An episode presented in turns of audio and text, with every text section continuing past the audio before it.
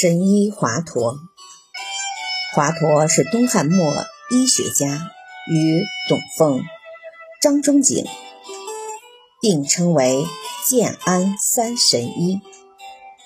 少年时，他曾在外游学，行医足迹遍及安徽、河南、山东、江苏等地，钻研医术而不求仕途。他医术全面。尤其擅长外科，精于手术，并精通内妇儿针灸各科。晚年因遭曹操怀疑，下狱被拷问致死。华佗被后人称为外科圣手、外科鼻祖，被后人多用“神医华佗”称呼他，又以“华佗在世”。原化重生，称誉为杰出医术的医师。那么，关于华佗医术的高明，还有这样的一个故事：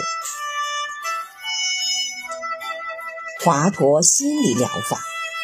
华佗善于应用心理治疗治疾病。有一郡守得了重病，华佗去看他。郡守让华佗为他诊治。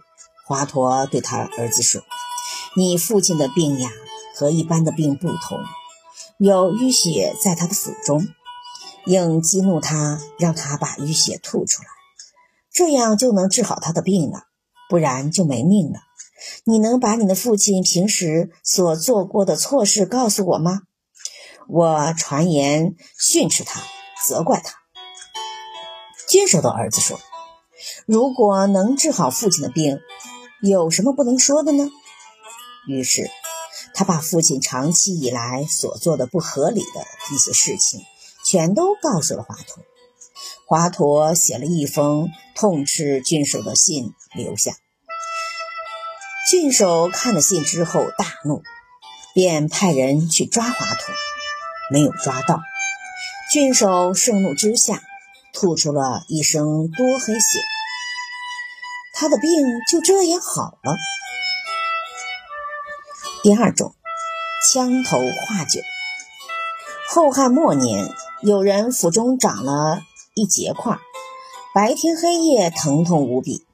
临死时，他对儿子说：“我死了以后，可以剖腹把那个东西取出来，看看到底是什么。”他儿子不忍心违抗父命，于是剖腹取出了一个。